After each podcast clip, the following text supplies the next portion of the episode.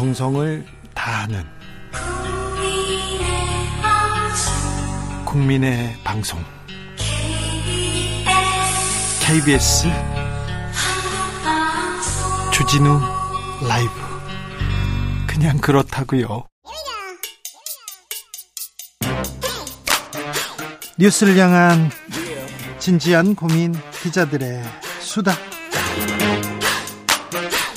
그냥 주진우 라이브에서 과학 전문 기자로 임명했습니다. 과학 선생님입니다.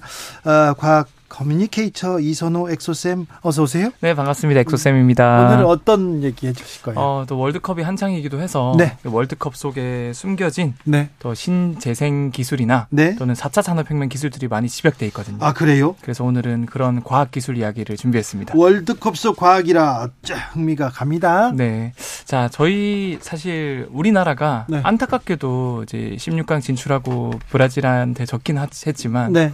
그래도 우리나라가 1등을 한 게 있거든요. 월드컵 이번에. 월드컵에서 1등 했다고요? 네. 뭔가요?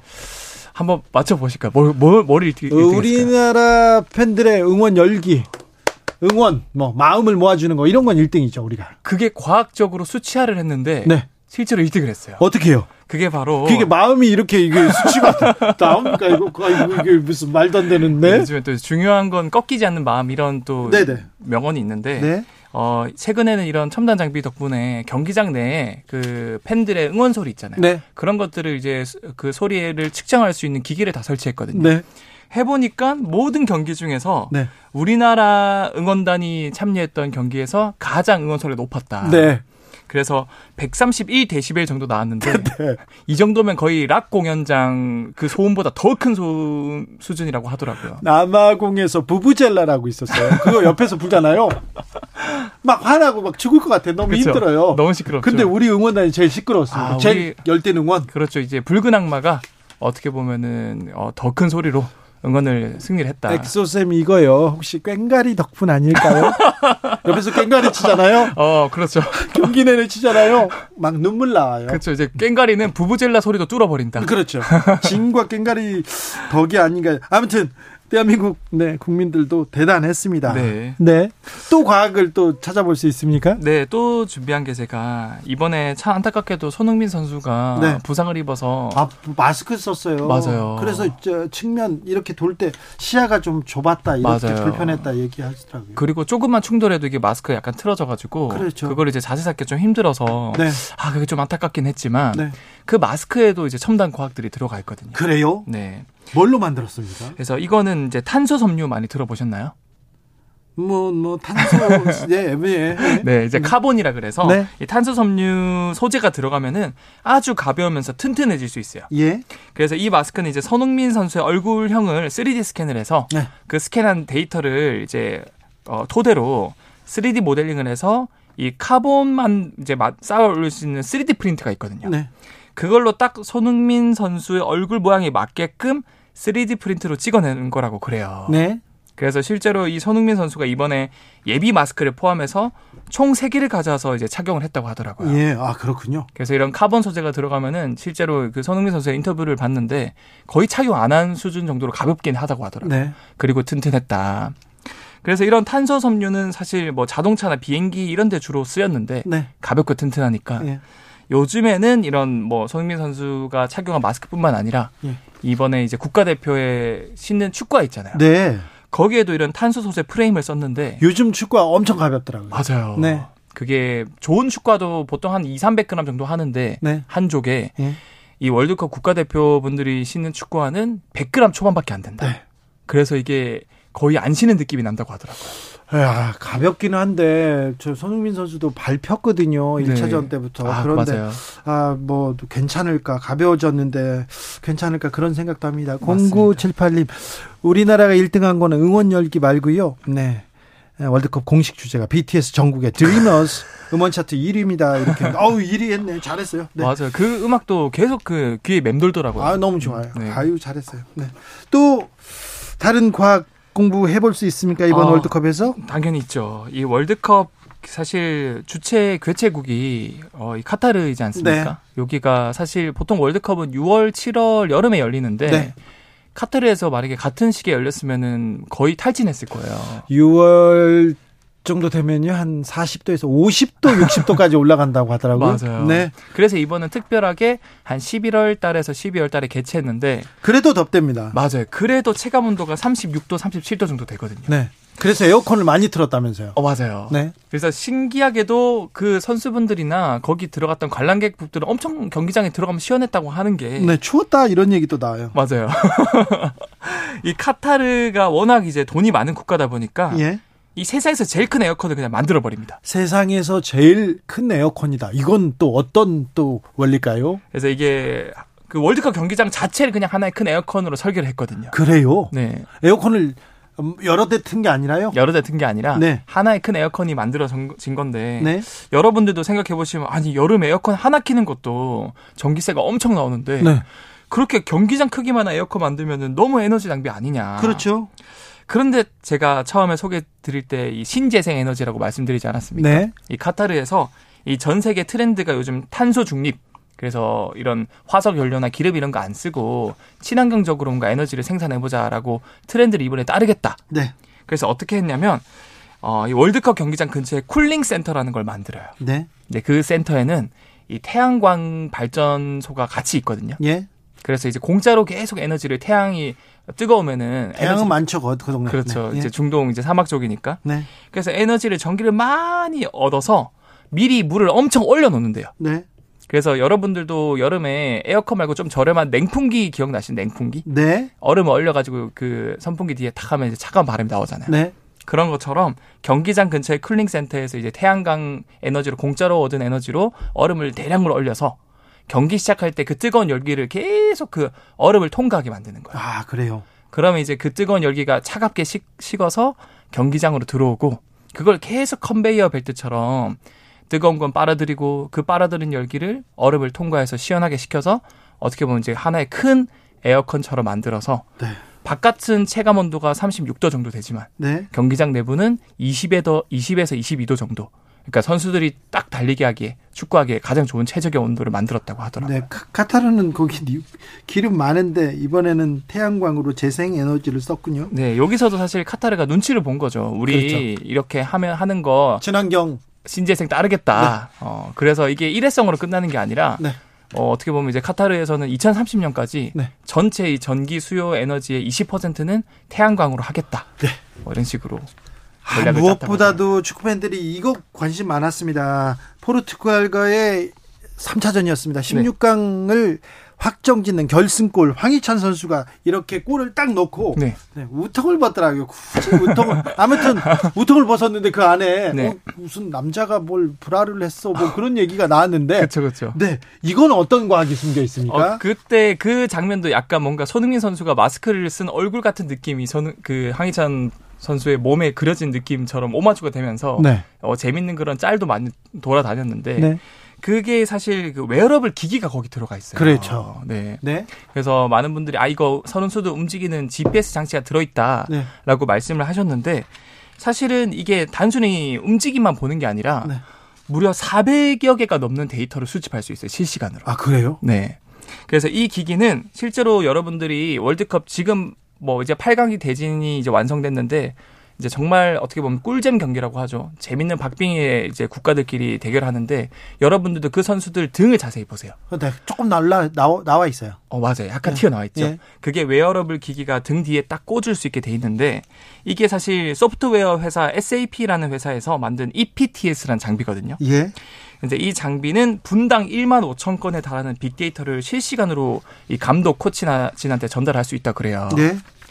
그래서 수집 하는 데이터만 400여 개 넘는데 어, 짤막하게 제가 몇 가지만 소개해드리자면 GPS 수신기는 물론이고 회전 운동 측정 센서, 가속도, 심박 센서 이런 것들을 종합적으로 모으다 보니까 이 축구 선수들의 공수 방향, 네. 그 다음에 슈팅, 패스 성공률, 가속도, 이제 스프린트 횟수 이런 것들을 다 이제 실시간으로 기록해서 전술을 반영을 할 수 있다 그래요. 그렇죠. 이 선수가 몇 킬로를 뛰었고 어디에 갔고 몇 번 성공했는지 이게 과학적으로 나오지 않습니까? 심지어 이 선수가 지금 지쳤는지 안 지쳤는지도 이런 것들을 간접적으로 판단할 수 있다고 그래요. 그래서 팀별로 어좀 빅리그에서는 거의 대부분 이 어, 시스템 이렇게 차용했더라고요. 맞아요. 지금 그 어떻게 보면은 그 유럽 프로 축구 5대 리그 전체에서 98% 이상의 축구 선수가 다 이걸 지금은 착용하고 있다.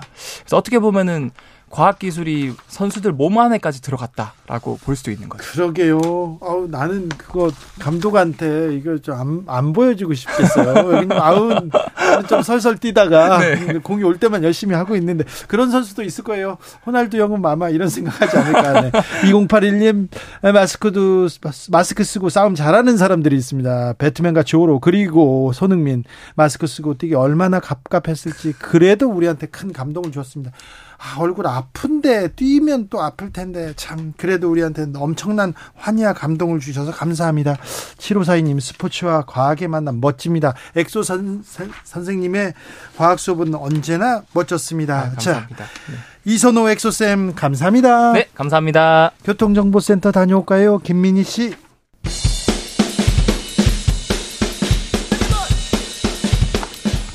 틱탁 틱탁 틱탁 결란한 입담의 환상 드리블 오늘 이 뉴스를 주목하라. 이슈 틱타카. 자 머리부터 발끝까지 뜨겁게 이야기 나눠보겠습니다. 최진봉 성공회대 교수. 안녕하세요. 최진봉입니다. 오늘의 특별 손님입니다. 김종혁 국민의힘 비대위원. 어서 오세요. 안녕하세요. 김종혁입니다. 자 한 분은 언론학과 교수고요. 한 분은 기자 출신, 네, 네, 편집국장을 하셨어요. 자, 그래서 방송법 개정안 얘기를 먼저 해야 될 것 같습니다. 민주당이 국회 과방위에서 방송법 개정안 단독 강행 처리했습니다. 어떻게 보셨습니까, 김종혁 비대위원? 아, 저희요. 저희는 뭐 애초에 저희 당의 입장은 분명합니다. 이것은 네. 그 공영 방송을 영구 지배하려는 그런 그 야당의 책략이다 이렇게 생각을 하고 있습니다. 영구 지배요? 네, 그렇습니다. 야당이요? 네, 그렇습니다. 네.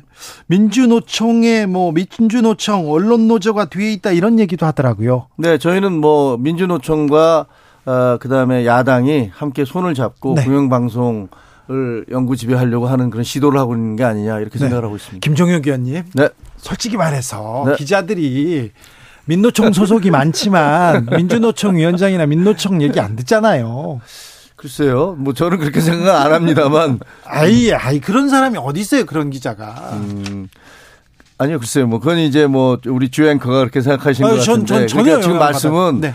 그 기자들이 아무리 민주노총 소속이지만 네. 민노총의 얘기를 안 듣는다. 그래서 뭐가 달라진다는 거죠, 그러니까? 아니 그 그러니까 전혀 영향을 미치지 않는데 계속 언론 노조 뭐 민노총 얘기가 나와서 그렇습니다. 자, 최진봉 교수님. 그러니까 일단 이거는 지, 금 현재 문제는 정치권이 사실 이사를 임명하는, 그러니까 추천하는 그런 권한을 갖고 있는 거잖아요. 여야가. 그렇죠. 그러니까 숫자를 나눠가지고 그러다 보니까 이제 정치권으로 자유로울 수 없는 구조예요.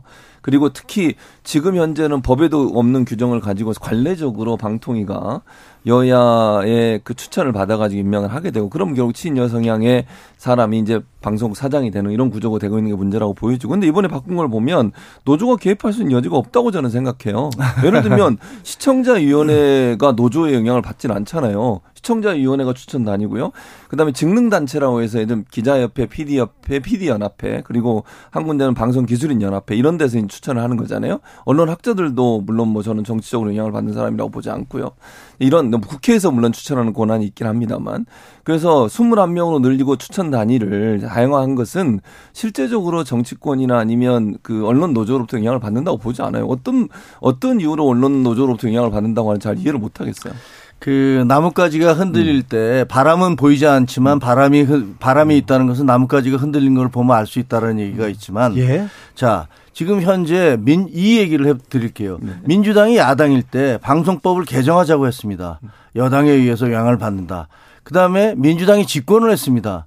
그런데 방송법 음. 하나도 건드리지 않았어요. 네. 자기들이 있을 때 그대로 있었습니다. 그렇습니다. 그러다 또 집권 이제 야당이 됐어요. 그러니까 다시 방송법을 바꾸자고 나옵니다. 지금 현재 KBS는 7명 이사가 11명 11분이시잖아요. 네. 그렇죠. 그리고 그 7대 4. 여당이 7, 음. 야당이 4. 그다음에 그 MBC 같은 경우는 여당이 6. 네. 그다음에 야당이 3 이렇게 돼 있습니다. 네. 이렇게 되면 지금 현재로는 그 이전에 임명됐던 분들이 있으니까 음. 그 민주당의 영향력이 계속 미칠 수 있지만 이제 이 임기가 끝나고 나면 여야의 규정에 의해서 이 방송법 규정에 의해서 아 이제는 국민의 힘에 가까워 국민의 힘이 더 영향력을 행사하게 되겠구나 이런 판단에 의해서 이 숫자를 늘려야겠다. 늘려서 늘린 다음에 우리에게 이 지형이 우리한테 유리하니까 이렇게 되면 결국은 우리가 유리한 사람들을 그, 그 이사들을 집어넣을 수 있어서 결국은 공영방송에 대해서 우리가 지배권을 행사할 수 있다라는 것을 노리고 이 법을 만들었다고 저희는 생각을 합니다. 네. 아니, 근데 그렇게 해서 말씀하신 것처럼 예를 들면 네. 야당이 유리한 사람을 집어넣을 수 있는 구조가 안 된다는 말씀을 드리는 아니, 그게 거예요. 왜 구조가 안 돼요? 어떤, 어떤 이유로 그렇게 말씀하시는데요? 네. 자, 첫, 첫째. 네. 이 고민정 의원 같은 경우는 여기에 언노조에 무슨 노자, 언자 아무것도 안 들어가 있다 이렇게 말씀을 하세요. 네. 그런데 그 미디어 오늘의 조현호 기자가 음. 질문을 합니다. 아니 과거에는 음. 그왜 그러면 다수당일 때 민주당이 그 여당일 때는 그 통과 안 시키고 야당일 때는 법을 만들었다. 여당일 때는 통과 안 시켰다가 이번에 또 야당일 때 또 통과시킨다고 하십니까? 이것은 정치적인 배경이 음. 있다고 이렇게 얘기할 수 있지 않습니까? 그랬더니 네. 뭐라고 답변을 했는지 아세요? 아니 그러면 예전에 그렇게 했으니까 아무것도 하지 말아야 됩니까? 라는 게 고민정 의원의 답변입니다. 이게 이해할 수 있는 답변이 아니 그게 아니고 지금 이제 뭐 논점은 이거잖아요. 음. 그러니까 말씀하신 것처럼 예를 들면 그러면 민주당이 여당일 때 왜 안 했느냐 적극적으로 네. 그건 비판할 수 있다고 봐요. 최진봉 교수도 이 부분에 대해서는 비판했습니다. 어, 그렇죠. 민주당이 이걸 적극적으로 안 하는 건 비판 받아 맞다네요. 네, 네. 네. 근데 지금 올라온 이 21명의 이사를 가지고 하는 것이 어떻게 노조의 영향을 받는다고 얘기할 수 있냐는 말씀을 드리는 아니, 거예요. 그건 아니라고 봐요. 저는. 아니, 미디어 예를, 네. 예를 들어서 네. 그 방송기자협회, 네. 그 다음에 기자협회. 예 그렇죠 네. 시청자위원회하고 네. 기술직하고 그 다음에 기자협회 뭐 이런 등등이 맞아요. 들어가 있잖아요. 근데 거기에 핵심적인 분들이 음. 전부 다 언론 노조의 핵심 간부였던 분들이 거기 들어가 있단 말이에요. 근데 지금 주 앵커나 음. 그저 최 교수님 말씀은 아니 그분들이 다 과거에 언노조와 관계 있던 분들이라고 음. 할지라도 그분들이 어떻게 언노조에 직접 영향을 받는 사람들이겠습니까? 음. 그리고 그분들이 어떻게 민주당 지지자겠습니까? 자, 이렇게 얘기하시는 거 아니에요? 김정혁 의원님 네. 하나만 음. 저는 말을 안 들었다는 거고요. 민노총에. 저는 그 얘기는 한 건 아닙니다. 네. 민노총이 저한테는 영향을 미치지 네, 않아요. 네. 네. 그러니까 시청자위원회는 방송국마다 있는 거잖아요. 네. 각 방송국마다 있고 방송국에서 어, 실제적으로 사실 영향력 일정 부분 행사하는 부분도 있어요. 근데 종편도 시청자위원회가 있고 예를 들면 뭐 MBC나 KBS 다 있잖아요. 예. 그게 어떻게 한쪽으로 편향되게 모두 다 야당이다 이렇게 얘기할 수 있다고 보지 않고요. 아니 시청자위원회 지금 시청자위원회도 네. 예를 들면서 국민의힘 쪽에서는 네. 여러 가지 그 지난번에 그 기무 그, 그 방송 내용에 대해서 음. 우리가 항의를 하면 시청자위원회에서 그게 제대로 반영이 되지 않아요. 그래서 저희는 분명히 아 시청자위원회가 저렇게 임명이 되고 나서, 음. 나서 사장에 의해서 임명이 되고 나서 저분들이 다 일정한 한쪽의 편을 들고 있구나라는 불만을 저희는 갖고 있어요. 뭔가 불만이 있을 수는 있는데 네네. 네. 모든 방송의 시청자위원회가 다 야당이다 이렇게 얘기할 수 없다는 말씀을 드리는 거예요. 예를 들면 네네. 네. 정말 백보 양보해서 말씀하신 것처럼 KBS나 MBC에 그런 뭐 야당 쪽의 성향이 강한 사람이 더 많다고 얘기할 수는 있지만 네. 종편도 시청자위원회고 다른 방송은 다 있잖아요. 네. 근데 그 많은 시청자위원회 중에서 누가 들어갈지도 모르는 상황 상황에서 모든 시청자 위원이 다 야당에 가깝다 얘기하면 안 된다고 보고요. 기자협회도 마찬가지예요. 기자협회도 예를 들면 JTBC에 계셨지만 거기도 기자협회가 있고 PD연합회가 있는 거잖아요.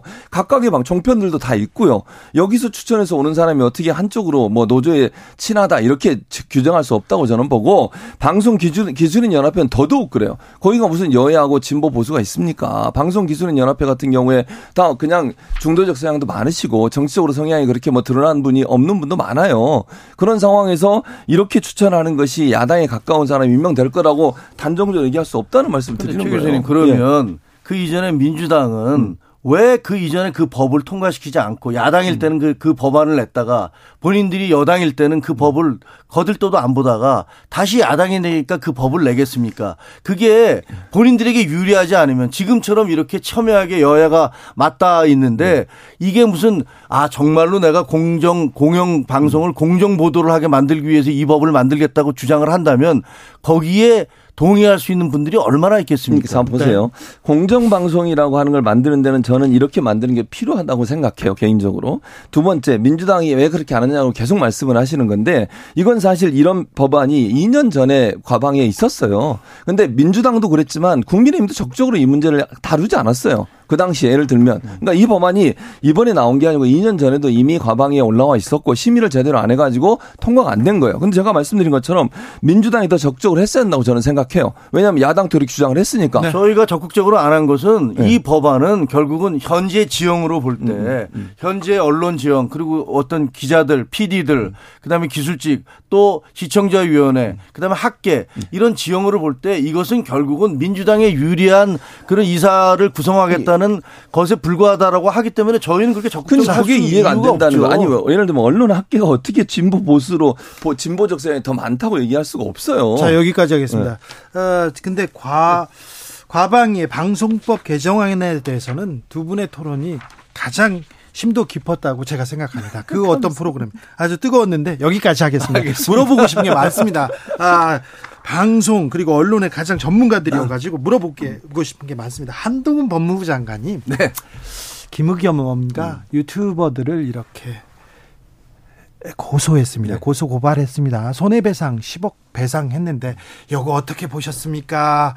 최지몽 교수님. 저는 일단 이렇게 생각해요. 개인적으로 뭐 억울함이 있으면 고발할 수 있다고 봅니다. 네. 개인의 신분으로. 근데 이제 한동훈 장관은 지금 법무부 장관의 임무를 수행하고 있는 거예요. 그러니까 개인적으로 억울함이 있어서 어떤 법적인 어 고소 고발을 한다. 이거를 뭐 문제가 있다고 지적 예를 들면 문제가 있다고 지적한다고 제가 표현하는 것은 그게 본인의 권한이고 뭐 어, 본인이 하고 싶은 일이니까 할 수 있다고 보지만 저는 이해 충돌의 위험성이 있다고 생각해요. 두 번째는 법무부 장관은 사실 검찰의 사무를 관장하는 그런 업무를 하고 있는 거잖아요. 그리고 사실은 법무부 장관이 수사 지휘권도 발동할 수 있는 것이고 검찰이 인사 일정 부분 영향을 행사할 수 있는 것이고 이런 상황에서 본인의 사안을 검찰이 수사하고 경찰이 수사했을 때 과연 공정하게 할 수 있을까에 대해서 국민들은 의심을 가질 수밖에 없어요. 의혹을 가질 수밖에 없고. 네.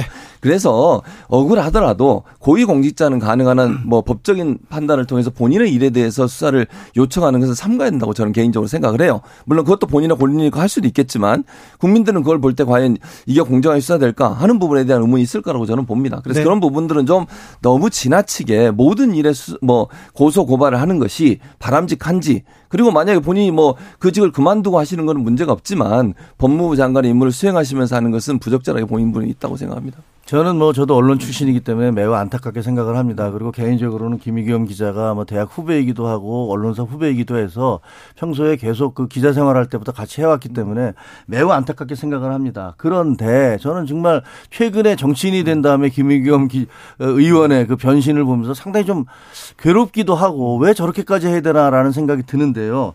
자, 김희겸 어, 의원이 얘기하기를 나는 더 탐사와 협업을 했다. 뭐뭐 뭐 그런 말씀을 하셨잖아요. 예. 그리고 이게 문제가 됐을 때 본인이 대통령과 그, 그 법무부 장관이 그 김현장 변호사 30명과 몰려가서 새벽까지 동백아가씨를 부르면서 노래를 부르면서 했다는 얘기가 저도 들었을 때 저게 말이 되는 소리냐라고 했는데 그 이후에 경찰 수사 과정을 통해서 문제가 계속 드러났잖아요. 이게 아니라는 사실이 확인됐고 본인도 그 첼리스트한테 전화해 본 적도 없고 그 장소가 어딘지도 모르고 이런 이런 얘기를 막 했단 말이에요.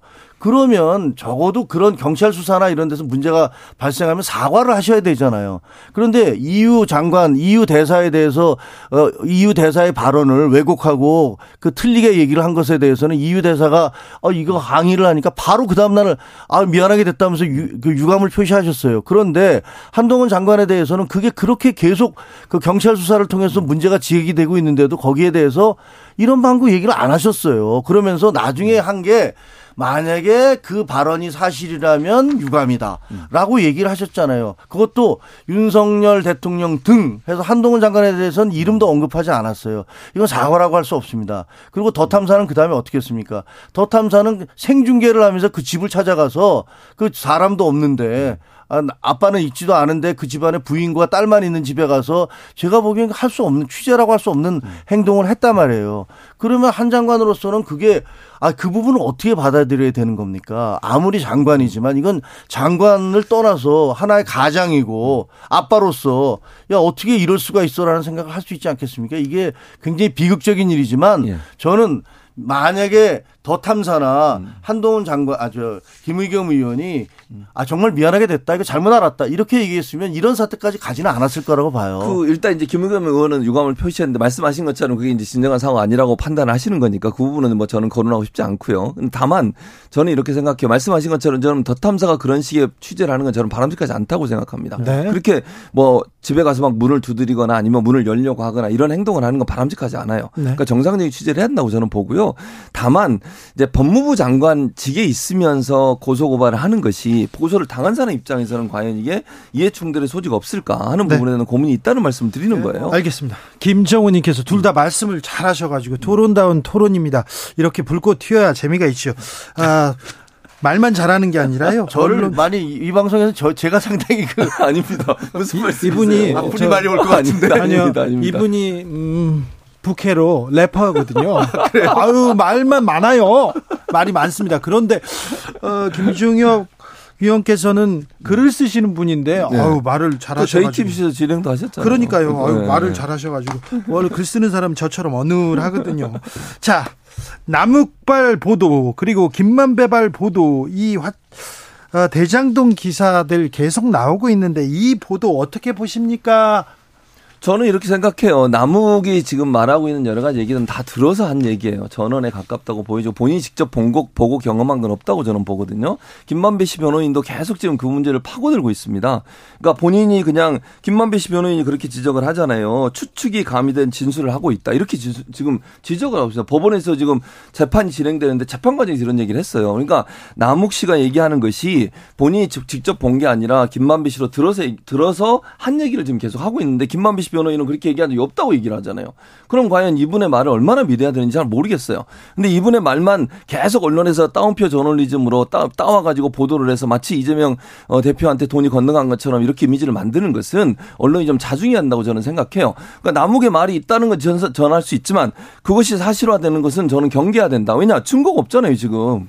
저는 거기에 대해서는 100% 음. 동의를 해요. 왜냐하면 사실 지금 재판이 진행 중이잖아요. 네. 그러니까 서로 상반되는 입장이 있는 사람들이 김만배는 김만배대로 네. 자기한테 유리한 얘기를 할 것이고 네. 남욱은 남욱대로 할 거예요. 그러니까 그것들을 예를 들면 무슨 경마 저널리즘처럼 계속 쫓아가면서 얘가 이런 얘기했어 저런 음. 얘기했어 얘기를 한 다음에 거기에 유리한 네. 예를 들면 어 이거 봐 이거는 분명히 그 음. 이재명에게 문제가 있는 거야 혹은 그 반대로 아니야 그거는 전혀 없는 거야 그렇죠. 이런 얘기하는 거 별 의미 없다고 생각을 해요. 네. 하지만 앞으로 재판이 진행되면서 남욱 씨 같은 경우는 최근에 하는 얘기 들어보면 뭐그 발령 연기를 한다고 이재명 대표가 얘기를 하니까 연기를 지시하신 분이 누군데 나를 발연기를 한다고 얘기를 하느냐 네. 이렇게까지 얘기하잖아요.